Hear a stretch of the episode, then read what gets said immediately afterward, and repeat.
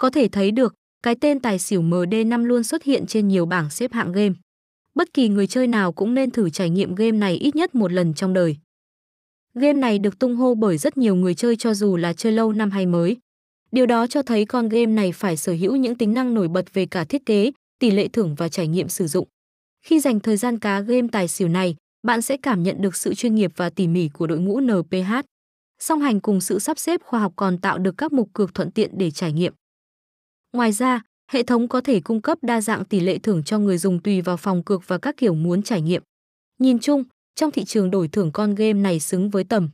Đây là một trong những dịch vụ giải trí đổi thưởng mà bạn nên trải nghiệm.